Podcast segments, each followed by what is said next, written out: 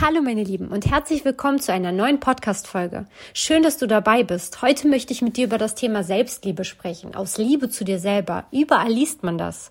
Wir verbringen jede Sekunde unseres Lebens mit uns selbst, von Anfang bis Ende. Lohnt es sich da nicht, uns zu mögen und nett zu uns zu sein? Was wünschen wir uns von unserem Gegenüber? Behandle andere so, wie du selbst behandelt werden möchtest. Diesen Satz hast du bestimmt schon einmal gehört.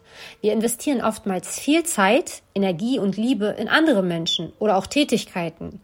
Wir geben uns so viel Mühe, es anderen recht zu machen, dass sie sich gut fühlen und uns mögen. Aber was ist mit dir? Wie möchtest du selber behandelt werden? Was tust du für dich? Bist du gut zu dir? Denke einen Moment darüber nach. Ist es nicht seltsam? Aber von unseren Mitmenschen haben wir die Erwartungshaltung, gut behandelt zu werden und sind enttäuscht oder traurig, wenn sie es nicht tun. Aber jetzt mal ehrlich, wie oft sieht man nur, was man nicht geschafft hat? Wie oft kritisieren wir uns, zweifeln, machen uns selber gedanklich runter? Wir schauen in den Spiegel und werten uns ab. Wir schauen auf Social Media oder in Zeitungen Menschen an, vergleichen uns und sehen all das, was wir nicht haben oder sind.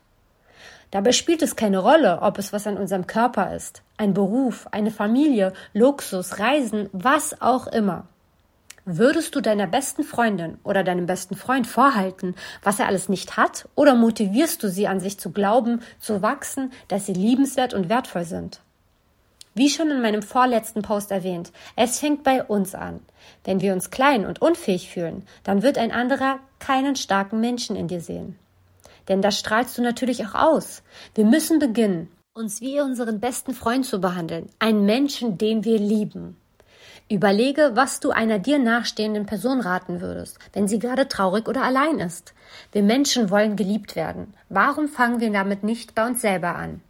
Umgib dich mit Menschen, die dir gut tun. Mache etwas, was du nur für dich tust. Es müssen nicht immer große Anschaffungen oder Erlebnisse sein.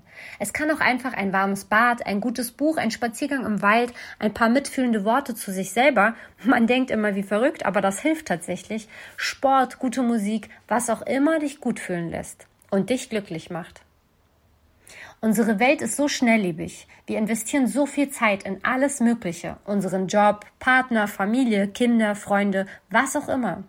Aber dabei vergessen wir so oft uns selber. Tu etwas für dich, geh liebevoll mit dir um, werte dich nicht ab. Wenn du unzufrieden bist, dann änder was. Sorge für dich und werde zu einem Menschen, der sich annimmt, wie er ist und sich selber mit Liebe begegnet. In erster Linie für dich. Gerade das Annehmen ist so wichtig. Jeder von uns hat Dinge an sich, die er nicht gerne mag. Aber du bist, wie du bist und du bist toll, so wie du bist. Es bringt nichts, sich runter zu machen für die Dinge, die du vielleicht nicht toll an dir findest, sondern fokussiere dich darauf, was du gerne an dir magst. Schau auf deine Stärken, auf deine Erfolge, alles, was du schon geschaffen hast. Ich finde, dass du ganz, ganz viele Punkte hast, für die du definitiv liebenswert bist. Auch für dich selber. Du musst nur genau hinschauen.